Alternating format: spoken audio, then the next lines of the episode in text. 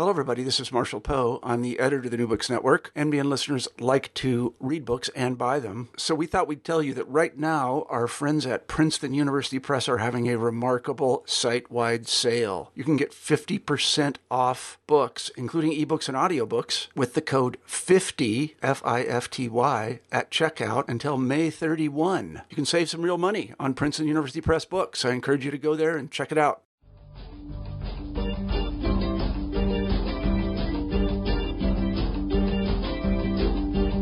Hello, and welcome to New Books in Philosophy, a podcast channel with the New Books Network. I'm Carrie Figdor of the University of Iowa, and I'm co host of the channel along with Robert Talisse of Vanderbilt University. Today's interview is with Owen Flanagan, James B. Duke Professor of Philosophy at Duke University. His new book, The Geography of Morals Varieties of Moral Possibility, is just out from Oxford University Press. What is it to be moral, to lead an ethically good life? From a naturalistic perspective, any answer to this question begins from an understanding of what humans are like that is deeply informed by psychology, anthropology, and other human directed perspectives, as these are constrained by evolution. In the Geography of Morals, Flanagan sets out to clarify the landscape of moral possibility for actual human beings. He defends a perspective on human morality that he describes as an oughtology based in naturalism, gleaned from comparing Western, Chinese, and Indian moral traditions, as well as his investigations into psychology, anthropology, and other cultural studies. Flanagan considers how diverse moral traditions converge on some features basic to moral psychology, such as compassion, and yet they differ in other ways, such as whether anger is a justified and beneficial moral emotion or whether it should be extirpated. He also examines different views of the self, including the, the Buddhist tradition, in which there is no self. The book is full of insights from the traditions that Flanagan has investigated for decades, so there's a lot to talk about. Let's turn to the interview. Hello, Owen. Welcome to New Books, New Books in Philosophy. Oh, thank you, Carrie. Nice to be here. Um, so I'm uh, to start off the interview. It's a it's always a good idea to provide listeners with some idea of the background of the book, um, which can include a number of different things. But I think in this case, because you describe the book as a sequel to your previous book, uh, Varieties of Moral Personality. Um, maybe you could give us an idea of the genesis of this book by referring to the book that it is a sequel of and, and uh, your longstanding interest in these areas as evidenced by these two books. Great.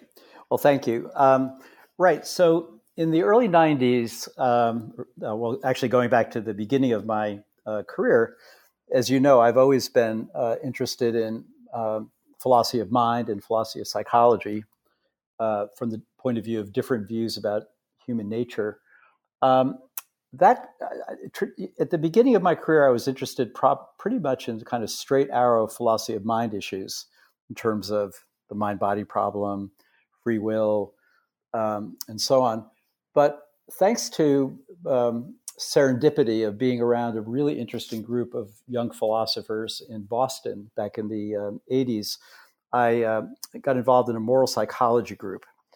Uh, and mostly ethicists, people like David Wong and Larry Blum, uh, and uh, actually Amelie Rorty, who was uh, quite a bit more senior than us. She was another instrumental person in starting that group. We started to bring together people who were interested in uh, philosophy of mind, but also interested in ethics.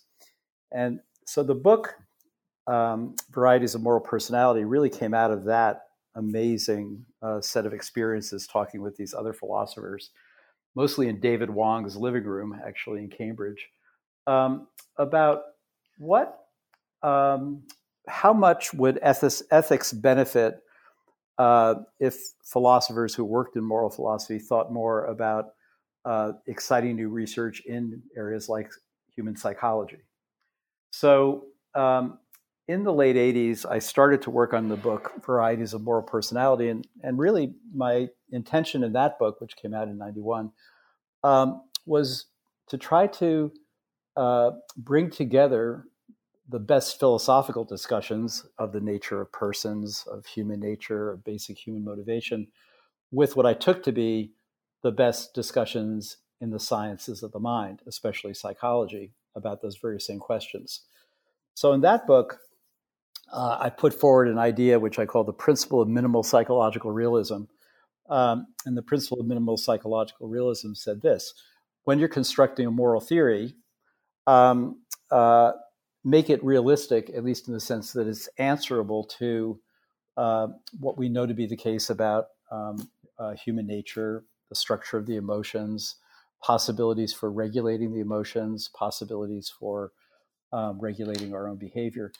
So the book contained um, uh, uh, discussions of what at that time was kind of exciting research about gender and morality, um, about moral stage theories. Kohlberg was, of course, in the in the um, last century. Kohlberg's theory of moral stage development was um, very, very popular.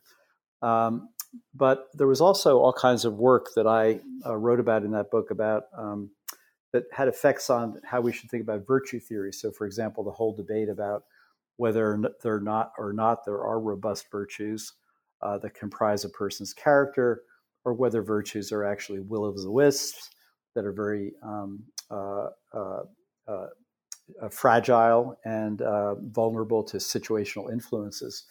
So I basically tried to explore kind of all those um, adjacent areas of psychology that I thought of as relevant to philosophical moral psychology in that book. So, what happened uh, that led to this next book, besides a lot of other work in between, was I started to get more and more interested uh, since about 2000 um, in non Western philosophies. Uh, I started out by getting interested in Buddhism, thanks to an invitation by the Dalai Lama to um, talk to him and his group in India about destructive emotions. And it was at those meetings that I realized, gosh, it's not just psychology which is relevant to um, ethics into moral psychology, but it's got to be anthropology or something like cross cultural psychology. Because that was a conversation in which I learned uh, that, as far as the Buddhists were concerned, um, the um, uh, anger in particular was the most destructive emotion, and they were pretty confident that we could do things to anger, which, uh, at least in my experience, haven't been explored in the West. So that was the beginning of this journey that's now led me not only from to the Indian philosophical tradition, but then thanks to my colleague David Wong, who I mentioned before, who came down to Duke uh, in the year 2000. Uh, I learned a lot about Chinese philosophy from him and a lot of other um, wonderful scholars of Chinese philosophy. And I just started to think that it was worth uh, uh, exploring uh, basically the differences in different moral traditions and how local ecologies had determined different conceptions of virtue and vice, uh, different hierarchies of virtues, different trump relations among virtues, and that sort of thing.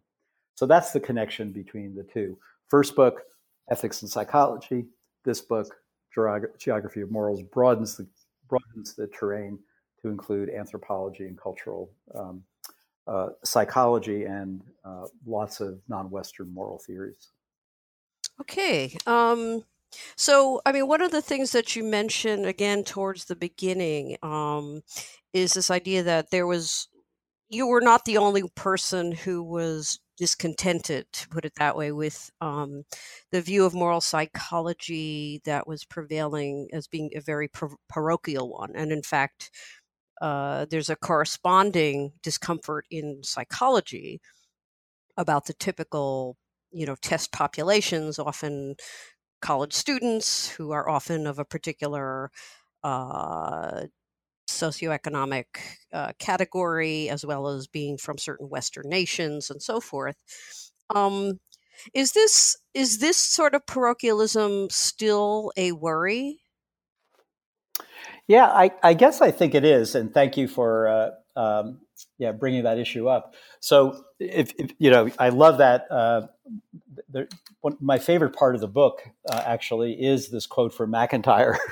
um, so it's a piece I didn't write, but where Alasdair MacIntyre in a paper called uh, "How I Survived the Moral Philosophy of the 20th Century," he, he talks about this. Uh, uh, he says, "This is a paraphrase." he says no one would ever have thought that you could learn philosophy, do philosophy of law without studying the law, or philosophy of physics without studying physics, uh, and so on and so forth. But no one in the 20th century, and of course this is an exaggeration, uh, gave a thought to the idea that moral philosophers should be studying um, sociology, psychology, and anthropology. And that he has a wonderful way of, I think, putting the impulse behind my book. He says, but unless we do this, we are imprisoned by our own upbringing and not aware of the varieties of moral possibility. So that's really, that kind of parochialism is really the guiding inspiration for me, namely um, the idea that uh, you know, uh, that we live, many of us live in multicultural cosmopolitan worlds in which there are all kinds of people who have in their blood and bones the sort of moral conceptions of different traditions. And uh, so, for if you're going to do a realistic moral philosophy, one has to be sort of come sensitive to these um, traditions and think about what resources they might have for us.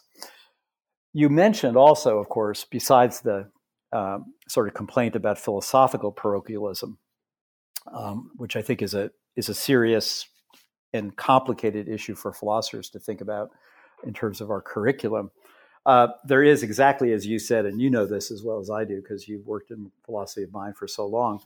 Um, you know, psychologists have go- been going around saying forever, we better hope that American college sophomores are representative because our our psychology and our neuroscience is based on uh, studying them. And so there was a wonderful paper that came out um, uh, in Brain and Behavioral Sciences in, I think, 2007, approximately, by the British Columbia team, um, which is about uh, the weirdest the weirdest people in the world. And they asked two questions, right? They had, the first question they asked was uh, actually to what extent is most of our psychological information uh, based on North American college samples, and I believe their answer was about 85% um, up until that time, 2007. And then their second question was, how representative is this group of people? And their answer was, it's the least representative group in the history of humankind because we come from Western, educated, industrialized, rich, and democratic countries. Literacy alone is only 5,000 years old.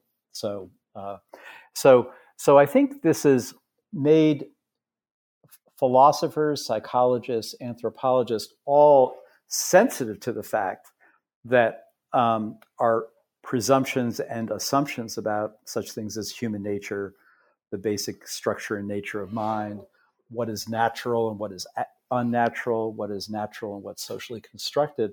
I think that's all thrown that into a sort of healthy, contested um, part of our intellectual life now. And I think that's all for the good. It's a little bit complicated to figure out how then to figure out how to orient ourselves when such things as basic psychological truths are up for grabs, uh, whether or not, you know, the philosophy, which is in a lineage from, as Alfred North Whitehead said, the safest generalization to make about Western philosophy is that it's but a series of footnotes to Plato. one, one, one might, for MacIntyre and um, other reasons start to worry that that lineage is only one particular way of thinking about human nature and human good. So I think the time is exciting and ripe for this more for this broader cross cultural um, thinking. Good. Um, so, I mean, so one of the things that you ways that you describe your position is is one in which you're defending a kind of a synthesis, uh, what what you call an oughtology, O U G H T O L O G Y oughtology, uh, based in naturalism, and and this brings up the two. There, there's sort of two poles here that I that kind of come out as being in tension with each other within the realm. Let's put it this way: of moral psychology. Um, when you start to get away from the idea that uh, we can depend on you know these Western democratic populations or a very limited uh, sample of mankind. Let's put it that way. Um, in order to understand uh, mor- morals, um, then the opposite problem can also arise, which uh, there are positions that you you call or which are called nihilism and skepticism, which is um, you know that our talk about morality is really just a cover for other forces from evolution and there's really nothing else to moral psychology behind besides whatever evolution kind of gave us and it's that's it in other words you go from this a very abstract maybe idealistic sort of position all the way to saying that um, you know psychology or morals in a sense is in some sense kind of bunk. There's just evolution and there's the way we behave and we have this language of ethics kind of on top of it uh, but that's all there is. And so you you end up with not instead of the ideal of of whatever the ethical theory is uh, that's you know, for all possible rational agents or something like that, to a very, very grounded naturalistic view where uh, we should really just kind of, uh, in a sense, maybe stop talking about ethics entirely, or at least about the oughts of of of ethics in a particular way. Um, so, can you um, can you explain these these tensions that are kind of going on at this time uh, in moral psychology, or, or at least in the approach to ethics between those who feel that if you give get rid of uh, the perspective of traditional psych of traditional ethics and you delve into this psychology and even if you widen that psychology to a more geographically normal perspective, you're still there's still this tension between a, a sense of ought that is nevertheless abstracted from all of that. Good. Yeah. Uh, fantastic, fantastic uh, question. So let me just say a few maybe helpful things because you hit the nail uh, really on the head that there's this. So, one way to think about the sort of traditional ethical project in the West, actually, and here's one thing I've been helped by in terms of thinking about some examples from non Western philosophy. And in fact, let me use an example. Um, it does seem to me that traditional ethics uh, of the sort that we study, at least I studied in uh, uh, undergraduate and graduate school in philosophy, um, is really very, very closely aligned with a certain theological project. And so the idea was roughly that, you know, whereas in the Abrahamic traditions, uh, one was supposed to be able to ground morality in some kind of uh, theological picture. And God, of course, being all good, all loving, all powerful, and so on, uh, he doesn't make mistakes. So if you're confused, uh, uh, go to go to him for guidance and whether you can't, even if you can't figure out the reasons for particular uh, uh, moral uh, uh truths or whatever, uh, well, God knows. So I think the the the, the, the philosophical oughts, and this is actually something that Anscombe says in her famous paper, Moral modern moral philosophy, which some people love and some people hate. I won't comment on, on what, which which view. I, I sometimes have both uh, views of that paper. But one thing she sort of is pointing out is that the language we have, the way we speak, when we, we in the sort of lineage that comes through uh, uh, from Plato through Kant, we'll say, uh, uh speaks about oughts, they're grounded in something metaphysically deep. So, right out of the gate, as soon as one goes naturalistic, uh, one is, I think, typically uh, going anti foundationalistic. One is thinking that they're not going to be foundations to ethics or morality at that level. They're not going to be something a priori. They're not going to be theological. They're not going to be um, uh, um, some kind of eternal Platonic um, forms. So now you might think, oh my gosh, once you go there, though, um, then all there is, what there is and all there is, is just like sort of one little causal force after another that is kind of you know making us think that this is a good idea or this is a bad idea. And that's as you point out that those are roads to both uh, nihilism and skepticism of a certain sort. Let me tell you the historical story though i think that helped me see why naturalism there's two parts of the story. Uh, one is that i always was I, I, thought of the analogy always of philosophical naturalism with what Quine says about epistemology naturalized. Uh, and Quine is at least pretty clear in his sense that he doesn't think if you think of um, epistemology as continuous with science, that he doesn't think that that gets rid of the normative project. Although people like Putnam and Jaegwon Kim say, "Oh my God, it's it's intellectual, it's it's normative normative suicide." But Quine's idea was, I think, something like this.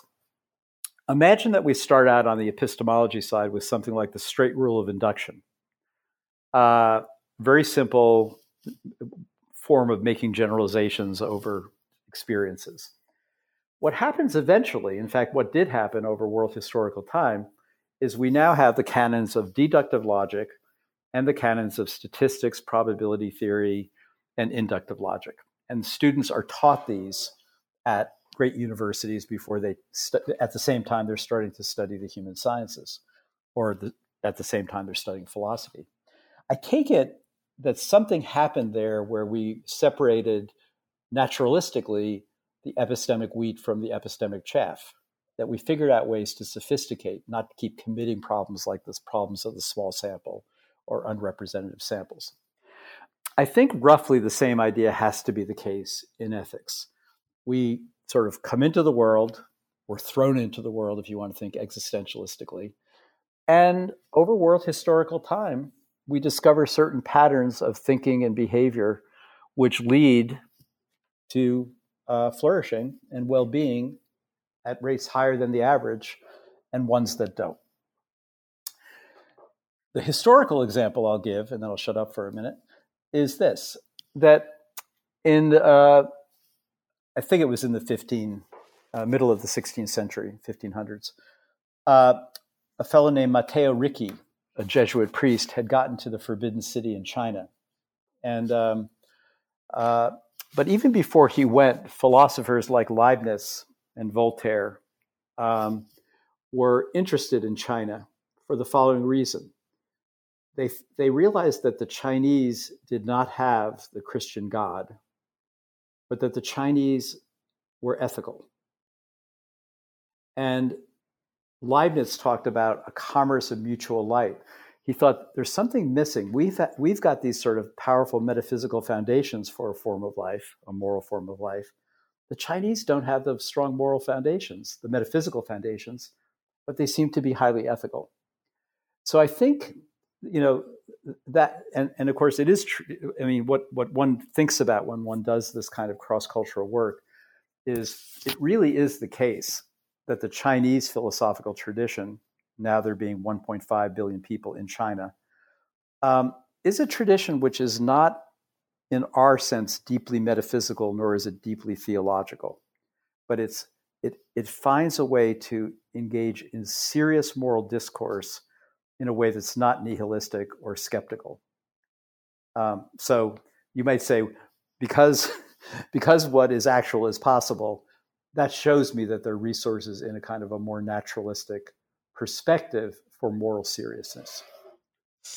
Okay, but uh, you know, just to before we get to some of the more specifics um, in the book, um, uh, you know, g- given my own experience with with non-naturalism and and the sort of the pushback from from non-naturalists, um, the idea is always that you can never get, in a sense, you can't get enough of an ought from whatever it is the facts of evolution or anthropology or anything like that um, and sometimes that's put in terms of you can't get a ought from an is um, to use to use hume's phrase um, but sometimes it's just a kind of sense that there's a normativity to ethics to to uh, any sort of moral concept um, that just is not that is its own sui generis type of of normativity.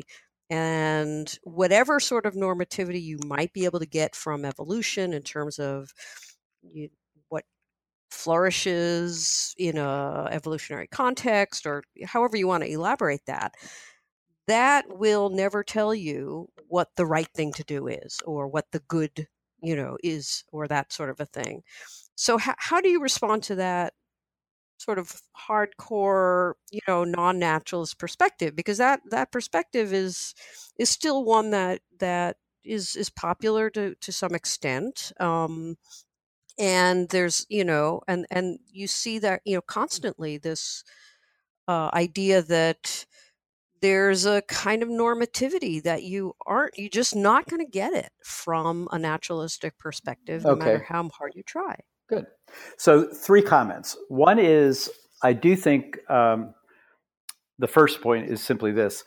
I think uh, that the kind of ought that sometimes philosophers think morality, um, the peculiar institution of morality, necessitates is does come with a certain kind of glow that comes from a certain kind of deeply metaphysical and even I'll say Abrahamic religious conception. It's it's it, but I and so I think you're not going to get that kind of ought. The um, my view is deflationary in the sense I do. Quine once said ethics is like engineering. That's deflationary, and I don't think it's completely wrong. Um, think of it this way, and then I'll give the two other points. Um, suppose there's water, I mean, there's food on the other side of the river. We're the original people. The ice just melted at the end of the Pleistocene. Here, you and I and our other people are sitting here, and we look and we somehow express to ourselves and to each other the thought, "Lo, there is food over on the other side of the river." Um, uh, so that's a fact. There's there's water on the other side of the river. Um, we want uh, the food. Uh, that's another fact. It's about our psychology. And now we've got a practical problem of how to get the food. Uh, in that kind of case, no one ever says you're importing an ought, which is that when you want something a lot and it's over there, then you got to figure out a way to get it. No one says you're importing a weird ought in that case, although you would be importing an ought. So there's nothing that follows deductively or demonstratively about that you ought to learn how to swim or build bridges in order to get there. I think actually, though, that the logic of um, moral oughts is similar, is more similar to those kinds of oughts than uh, the tradition makes us think. The other two comments are actually about uh, a massive uh, misreading of Hume on is to ought, but uh, correctly read. I mean, so the famous passage in the treatise on human nature, which is where Hume says you can't uh, derive oughts from is, Hume is actually uh, criticizing clerics at that point, and he says, "Watch out for the bishops. They'll tell you things like you ought not to do such and so, and they'll be importing of you that you ought not to do such and so because God uh, prohibits you from doing such and so. But in order to do that, they'll have to introduce another ought." Um, and what Hume is insisting on there is he says you can't demonstrate in ethics.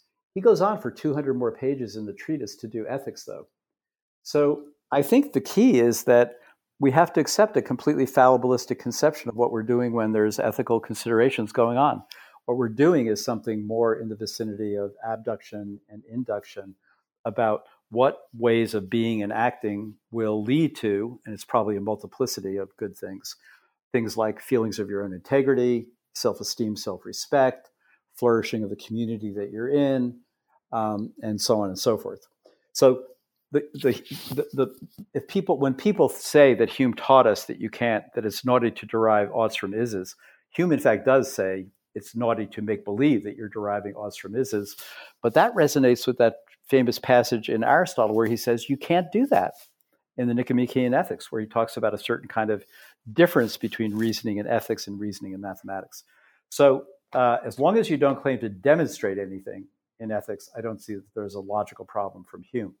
The other, of course, big criticism of um, naturalism is Moore's famous uh, uh, claim that you can't give a naturalistic definition of good.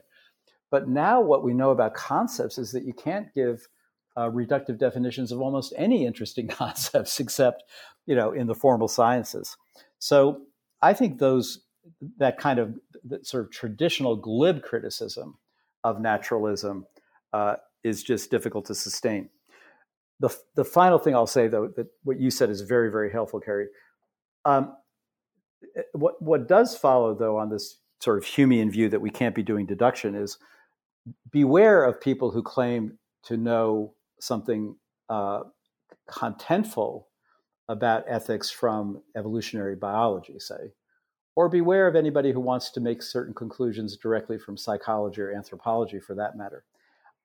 The way I think about it is those sciences just give us, as it were, more information about the contours of our nature and the contours of things like human flourishing, contours of evolved conceptions of justice as fairness, and that's pretty much what they can do. Then we have to use something like what Aristotle called phronesis, practical wisdom, to figure out what to do with that information. But the information doesn't lead to, in the deductive sense, any particular philosophical conclusions, which, going back to your earlier question, would leave room open for a certain kind of skeptic. But it's not the kind of skeptic that I'd worry too much about.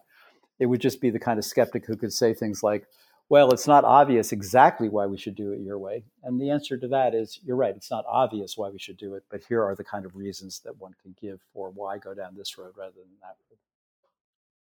Right. Okay. Um, so, well, um, I guess we should move to some of the views that you do present, uh, if and I guess in a sense defend um, of what you call first human nature. I mean, this seemed very Aristotelian to me, the idea of a first human nature and then a second human nature. Um, the first human nature you articulate in uh, in terms of both um, Chinese and Western uh, uh, views of moral psychology, with the four sprouts from Mencius and the five modules from Jonathan Haidt. Um, and then on top of this comes cultural variation or or second nature. So maybe we should begin with the idea of uh, the first nature. Good. Yeah. So it's just uh, so the idea. You're absolutely right. The idea of first nature and second nature is from basically reading Aristotle. I forget even who used it, which philosopher. It might be someone like John McDowell who um, talked about this idea of um, modeling things in terms of first nature and second nature. Not a lot, on my view, depends on it, although I do think uh, what I have found out that there's a question that philosophers uh, allow themselves to ask that at least cultural anthropologists think is forbidden uh, nowadays. And uh, the audience might be interested in this. So I've always thought, uh, back to my earliest work, that a, a really interesting question is what is human nature like deep down inside beneath the clothes of culture, if anything? And uh, it turns out asking questions about human nature is naughty in many quarters. Um, yeah. yeah. So, but my idea was something like this. I mean, I, I mean, I know that there are sort of certain postmodern ideas, certain existentialist ideas about, you know, Sartre famously says, in the human case, existence precedes essence. I mean, I get what he was talking about. Um, uh, uh, that we're we're radically plastic kinds of creatures. I get that. that. That the whole project is premised on that. But it's it is a kind of interesting question whether or not. I mean, we know that there are some phenotypic traits, uh, certainly physical ones, having two eyes, two ears, two arms, and so on and so forth, uh, being language users. You know, these are the kind of things that are pretty uncontroversially part of uh, the nature of the kind of uh, uh, hominid uh, that we are. And uh, so, one of the ideas was uh, to at least sort of wonder about that question. And so, one idea I had a long time ago was to actually, in, when I started reading these classical Chinese philosophers like Confucius and Mencius and Xunzi, I was struck by the fact that just like Plato in particular, uh, and also like Hobbes and Hume and Rousseau, they use uh, state of nature thought experiments. I thought that was kind of interesting, you know, and just on, you know, they would often say things like, well, you know, you leave humans in this, and then it would be very similar. Like Plato has the famous example of the shepherd boy who falls down the well and finds the ring that makes him invisible. And he runs off and he kills the king and takes the kingdom and so on and so forth. And Plato's brother Glaucon there comments, and any person were he to, you know, find himself in that situation with the magic ring would do the same thing.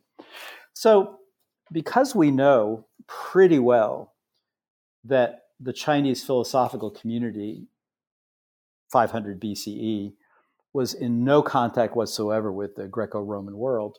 It's kind of interesting if you have independent thought experiments that show up with similar surmises about human nature. You know, just on the grounds that, well, maybe people, if there is something like first human nature, then people might be seeing the same kind of phenotypic patterns. And so that was where I sort of went to at first. What I was struck by in the case of um, uh, Mencius, now Mencius is right after Confucius, uh, was that, well, I was slightly amused by this uh, whole, there was a big discussion. Uh, so John Rawls in the theory of justice uh, he mentions the fact that maybe in the human case, there's a moral module that's kind of like the Chomsky linguistic language acquisition device. That's interesting that he just says that. And um, of course, you and I know Fodor at, you know, was writing after Chomsky about the idea that there might not just be one big module in the human mind, but there might be multiple modular systems, such things as the sensory systems.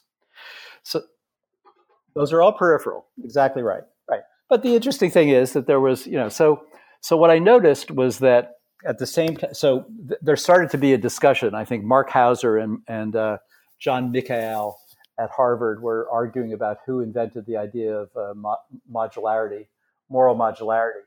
Uh, and they were claiming that they stole it from each other in about 2000, as I recall. It was a kind of a silly little discussion. But I actually had mentioned this idea of moral modularity in my earlier book, uh, 1991 book, Varieties, that we talked about already. But then I, by by recent times, Jonathan Haidt and some of his colleagues had started to put out this idea that there might in human nature be these different, fairly deep, not peripheral systems that orient us towards the world. And so uh, I was interested, just because it's my nature, I was reading the psychology, what the psychologists say about morality. And then I was reading these classical texts, and I couldn't help but be struck uh, that Mencius, in a famous passage, says this Anyone, were he to see a child falling into a well, would immediately feel alarm and compassion, not because he wanted to get in good with the child's parents, not because he wanted fame and fortune, not because he wanted reward, just because as it were. That's the way we are. So, and then it turns out Mencius, and this is something that is known to all people who work in Chinese philosophy, goes on to try to talk about four, three other beginnings or sprouts. Literally, these are kind of plants in human nature or seeds in human nature that can be grown. And what's beca- what's pretty clear in the Mencian case is that he thinks if you grow the four sprouts properly, you'll have a perfectly virtuous gentleman, a Chinese gentleman or a Chinese gentle person. So, what I just, just wanted to do in that particular part of the book, uh, partly because I'm so convinced that modern people and modern students in particular don't pay enough attention to the wisdom of the ages. Um, and uh, I guess every generation gets to lament the state of the youth. But you know, there's so much enthusiasm in psychology and neuroscience for you know what was discovered last Thursday in some brain imaging, and I was I was I was really struck by the fact that so many you know so much of the basic insights of the Haidt model. So, for example, the Haidt model has a sprout or a module, he wants to say, of compassion, and it's exactly this. If there is such a thing, I'm not entirely convinced that there is such a thing, but I at least explore the possibility that what Haidt is noticing is something that Mencius was noticing in the passage I was just mentioning. Then what people like Haidt want to say is that there's an independent justice as fairness sort of, you know, uh, sprout or beginning. And Mencius mentions that too. It's entirely separate. And I and I at the same time I was looking at work by people like Frans de Waal and and uh, uh, Preston, um, Preston and de on inequity aversion in monkeys and uh, capuchins, and it looked to me like these systems might really be uh, different, and that was actually a way that could be helpful for virtue theorists to start to think. So it wasn't only bringing together Mencius with Haidt, it was also starting to think about all these different virtues which are supposed to come together. And by the way, I did discover, I claim as of now, I never discovered a moral theory that wasn't a virtue theory. It might have other things to it too, like rules and principles, but every single tradition I've looked at so far has a, a virtue theory, a set of virtues that are necessary for living a good human life. So, so that's where you know part of it is just kind of trying to get conversations crossing between some of these classical texts that are have lots of wisdom and some ways of thinking about things from a modern, say, uh, psychological. So, um, obviously, I mean, we, we, we all know individuals who are not compassionate or who don't think justice is fairness. Um, so, in a sense, second nature is going to come in. Um, so, can you say something about you know how how second nature develops, and then how these two different natures kind of duke it out between themselves? Yeah, good, good, and they do duke it out. I mean, you're right.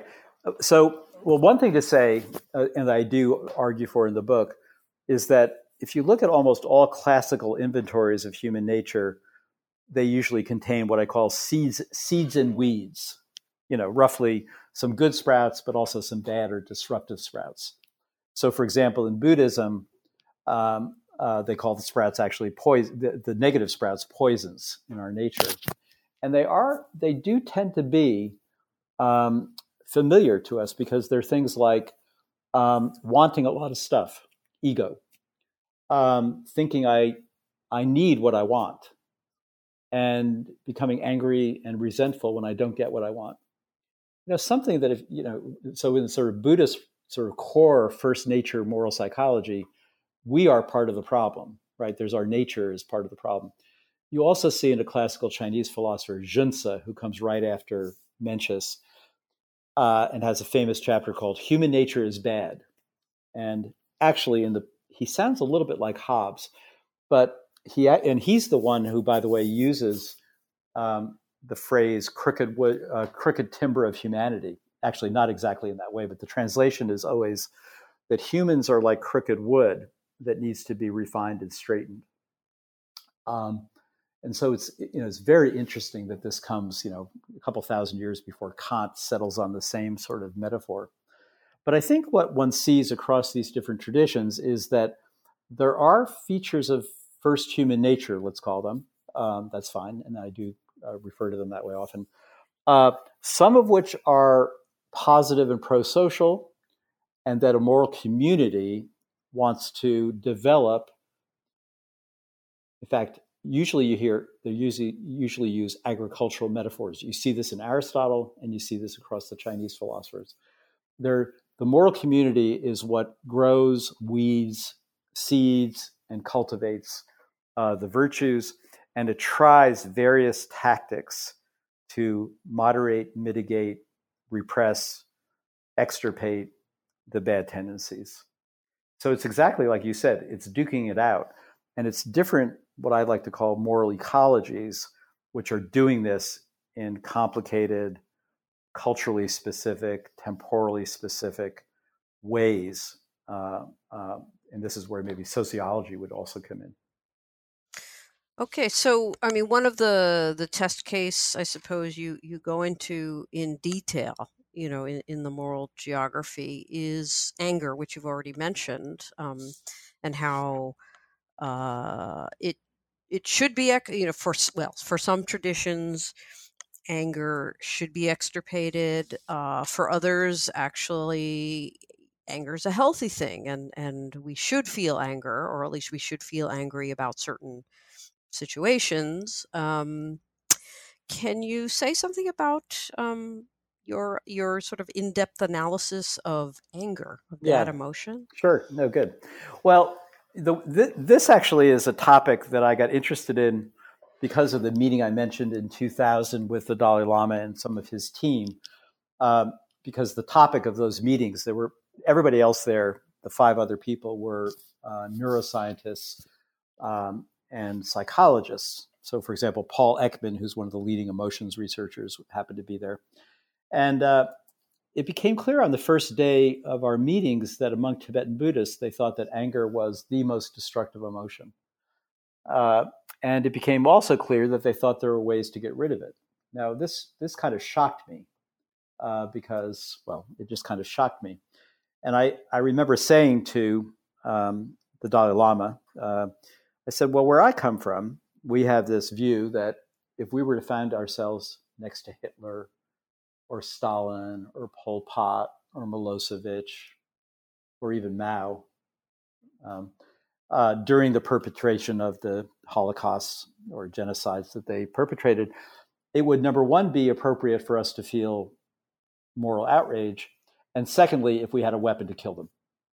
And he turned to these high lamas behind him and he said, uh, and he talked to them for a minute in Tibetan, and then he turned back and he said, Yes, we think you should kill um, Hitler uh, in order to stop a bad karmic causal chain from unfolding, but you should do it with love and compassion.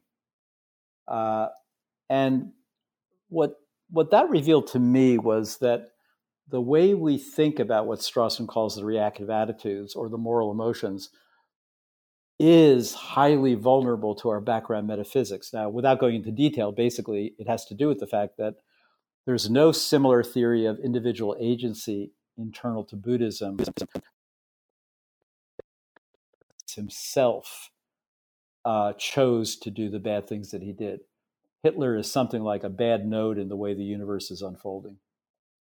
And when Buddhists say to you things like, Hitler could be your mother or your sister or your brother or your son or your daughter, they actually sometimes think, in fact, he will be given an infinite amount of time and repetition in the universe and things like that.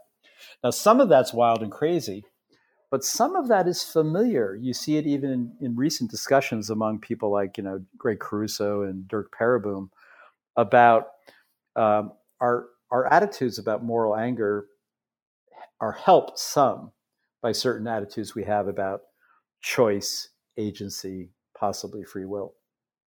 So that was an example where so i got interested in in that as sort of just thinking about what kind of webs of moral belief or ways of world making help make sense of the different parts of a culturally specific moral tradition.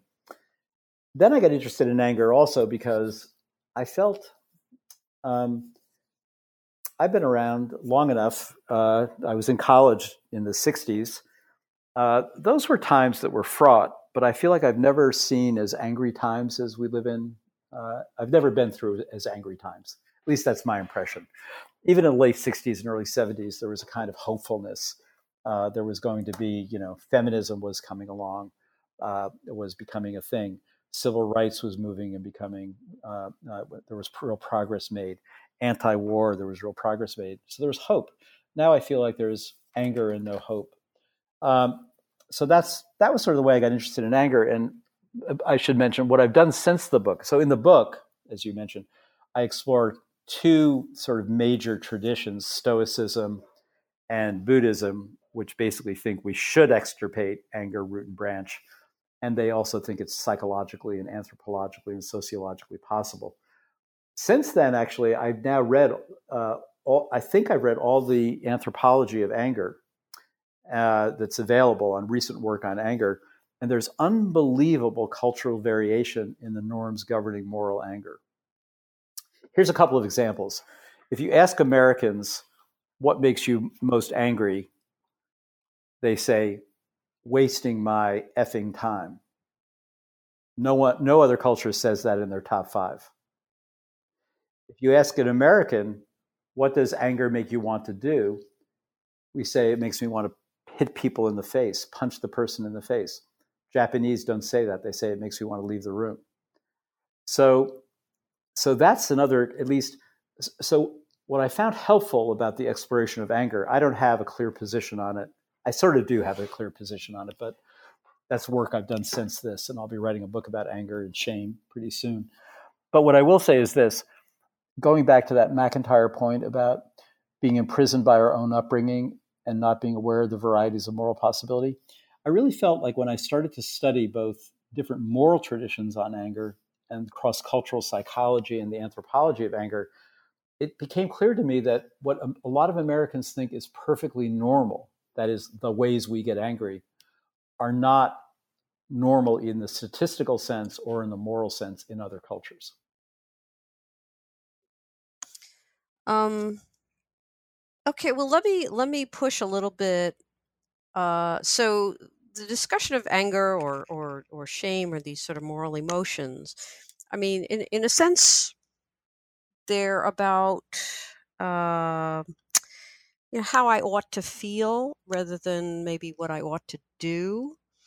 Uh, and I was thinking more about the sorts of features that maybe might be included in First Human Nature uh, that um, that are perhaps the bad sprouts uh, or the weeds or whatever metaphor you want to give. I'm not sure what a hunter gatherer group would would call them, but um, it, it's interesting that they're all agricultural. That's kind of odd to me. But anyway, um, uh, so I was I was thinking more about um, whether even if you assume that there's sort of cultural variation in terms of what the right moral emotions are, how they can be controlled, and specifically the emotion of anger.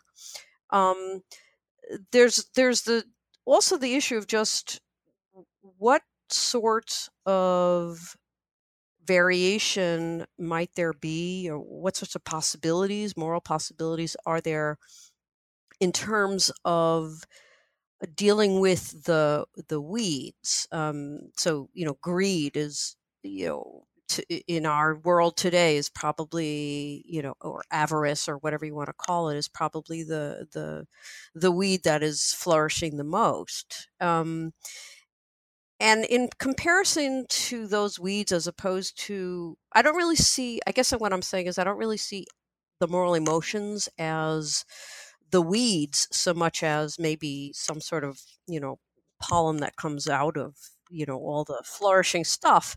Um, but uh, the, the, for a, if one wants any moral progress given a naturalistic view of human nature and you've got you know four four uh, sprouts or five modules or whatever it is, you've also got these other uh, other aspects of human nature that are you know opposing it. Um, how do how do we how what's what are the moral possibilities again from your global perspective or geographically global perspective? What are the possibilities for getting rid of or controlling those things and not just like a moral emotion. Right. Well, the first thing I'll just uh, say this about the moral emotions, though. It looks like most of the emotions are action guiding in some way, but you're right. They there's a lot of focus uh, in thinking about them. Part of the thing we're thinking about uh, is sort of you might call it sort of your intrapsychic equilibrium of persons, right? I mean, and and and I take it that that's an interesting normative problem or interesting set of normative issues to think about. Like that is what would make for a healthy human being, a person who flourishes. What kind of emotions are destructive to her soul? What kind of emotions are destructive to her relations? But I hear you. So, um, so going back to, so I will say, I mean, it's it, it's. I think you're right. I mean, that greed and avarice, uh, they were pretty. I was talking to Sam Bowles, who's a, a good um, sort of economist and anthropologist, and I was talking about that in my in my um, research. Uh, usually, what is considered a virtue in one tradition is not considered a vice in the other in any other. They're usually lower ranked. But I said anger was one exception because anger uh, is sometimes uh, uh, considered a vice, like by Stoics and Buddhists.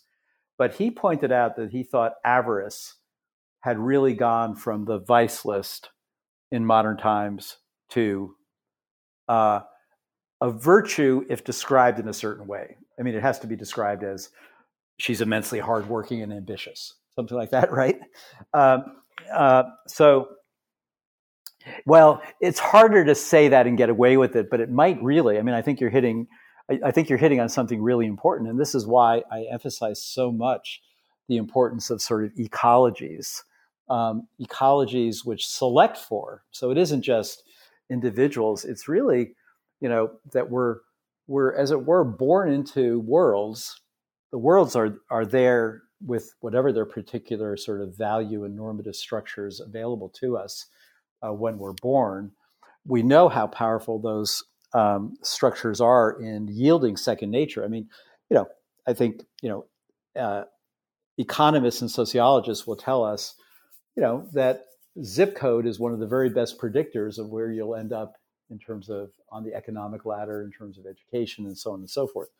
So just as we're born into certain socioeconomic worlds, we're born into worlds with antecedent normative structure. And those worlds help select for virtues or vices, uh, whichever there are. And I think that we, I think you're right that we live in a world in which uh, greed of some forms, acquisitiveness, um, is uh, encouraged. And I don't know, you know, that's it worries me a lot, Carrie. I guess I'll just put it that way. What it, what I will also say is that it's it's not a new observation. Every again, when I study classical Indian, classical Chinese, and classical Western philosophy, they all see this problem in human nature, this acquisitive side of ourselves, and they, I think, again and again, you'll see it as the big problem which is why one thing that turns up I've never, I've again never come across a tradition that doesn't have this, is either the golden rule, do unto others as you'd have them do unto you, or what some people call the silver rule, which is the negative version of it. Do not that to another what you would not have them do to you. That's kind of interesting because it shows like, right out of the gate, like, like well, modern humans are 250,000 years old, but in the last 5,000 years, you'll see statements of that principle where there's writing. Um, so uh, this was always the most poisonous seed acknowledged in our nature. I think um, the the the seed of avarice, avarice, and ego. Okay. Um, so in the in the final chapters, you uh, we're we're uh, we're we're getting close to the end of our hour, unfortunately. But I did want to at least get to a chance to touch on the final chapters where you talk about uh, what you call anthropologies, um, views of the nature of the self. Um, and this is particularly interesting. Uh, nowadays, a lot of people are looking at the nature of the self. There's a lot of different models of the self from from various different traditions, including the Buddhist no self self. Um, uh, could you say something about how different views of the self fold into the the overall um, uh, perspective on on morals? Good. Yeah. So um, you know, uh, again, going back to uh, you know, sort of central work in ethics and political philosophy, and and including some of the discussion I had in my uh, in the varieties of moral personality book, the 1991 book. I was very interested in what was a hot debate around that time, which is that whether or not liberals and communitarians conceive of the self differently. Roughly, whether uh, people like uh, John Rawls uh, and Robert Nozick um, uh, thought of individuals as you know solitary uh, creatures, seeking each seeking their own good, and then trying to have it accommodate other also individualistic creatures, versus people like MacIntyre and uh, Sandel and uh, Charles Taylor, who thought of themselves in more communitarian terms and thought wanted to explore the resources for thinking about the self as constituted and conceptualized in terms of one's relations.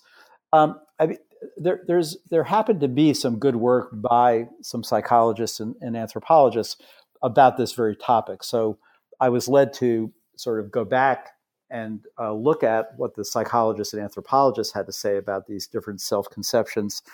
And what came up along the way, I think, are some interesting things. So, for example, um, not only do there seem to be some differences between how individualistic or communal different cultures think of the self and one's good, but also that there seemed to be some evidence of different results in terms of uh, such issues about like self-serving bias or positive illusions. So, for example, uh, there's a lot of great work um, on how prone people are to thinking that they're in the top five percentile in terms of uh, intelligence, you know, looks.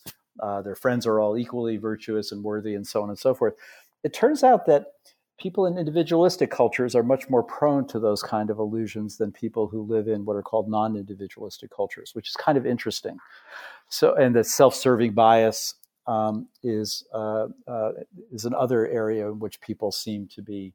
Um, so you start to get these results, two different kinds of results. One is just the, the curiosity of how do different people conceptualize who and what they, they are and how their good is, whether their good is an individual achievement or a cultural or social achievement. And then, secondly, you get some interesting uh, correlations between these different views of self and whether or not certain of the characteristic errors, like fundamental attribution error, self serving bias error, positive illusions, are made. And it looks like people in individualistic cultures make these mistakes more commonly than people in other cultures. Um, so well, they're adaptive, I would think you would think they're adaptive in, in different cultures. In in that culture, they are. I think you're exactly right. Exactly right. So the question is, if you though think, as many philosophers do, that it's bad to make mistakes, including about yourself, you know, um, so if you have high epistemic standards, it might worry you that there's something funny about this way of viewing the self that maybe is causally related to these things. So so that's sort of the you know that's where the project takes me at the end in thinking about uh, and that that's back to the, what I said earlier about in terms of um, I do think that when we think about cross cultural philosophy, it's not just ethics that one sees some variation in. It's in background philosophical psychology and in background metaphysics, um, and uh, you know all these tweaking one uh, has consequences for the other all the way down. So it's actually a very, very exciting way for philosophers who are interested in metaphysical issues, epistemology, social philosophy, and ethics and political philosophy to sort of see how they interact because they really do interact in interesting ways uh, depending on the cultural tradition one is um, is analyzing. Cool. Well, we are we are out of time, so um, I like to end with a final question about what's on the horizon for you. Is uh, what what are you working on now? Uh, what's your next project? Well, what I, as I mentioned, uh, thank you for asking that. So I will do a book on um, anger and uh, uh, partly uh, maybe as a trade book because I'm so I am concerned about the um, the effects on the youth of these angry times we live in, and I want to point out that there's some pressures from different philosophical traditions to think um, uh, about the ways in which we um, uh, that anger is an obstacle to communication, the way anger um, maybe involves passing pain, which is something we shouldn't want to do. Martha Nussbaum has written very profitably about this as well. And I'm also so I'm interested in pushing back against anger as a tactic in either personal life or in political life and I'm also interested in this is a separate project, maybe, in uh, uh, rehabilitating shame as a good, uh, positive moral emotion. There's a lot of work in the Chinese tradition about how uh, shame is uh, is good, uh, possibly for us, although it's not very pleasant. And I think there's something to be said for that. So that so anger and shame are my next the next projects. Very good. Um, well, I look forward to reading that uh, that work. Um, but for the time being, uh, I think we have to stop. And um, I appreciate your taking the time to talk with New Books in Philosophy. Thank you very much, Carrie. I really enjoyed it. Okay. Bye bye. Bye bye. You've been listening to my interview with Owen Flanagan, professor of philosophy at Duke University. We've been talking about his new book, The Geography of Morals Varieties of Moral Possibility, which is just out from Oxford University Press. I'm Carrie Figdor. This is New Books in Philosophy. I hope you enjoyed the podcast, and thank you for listening.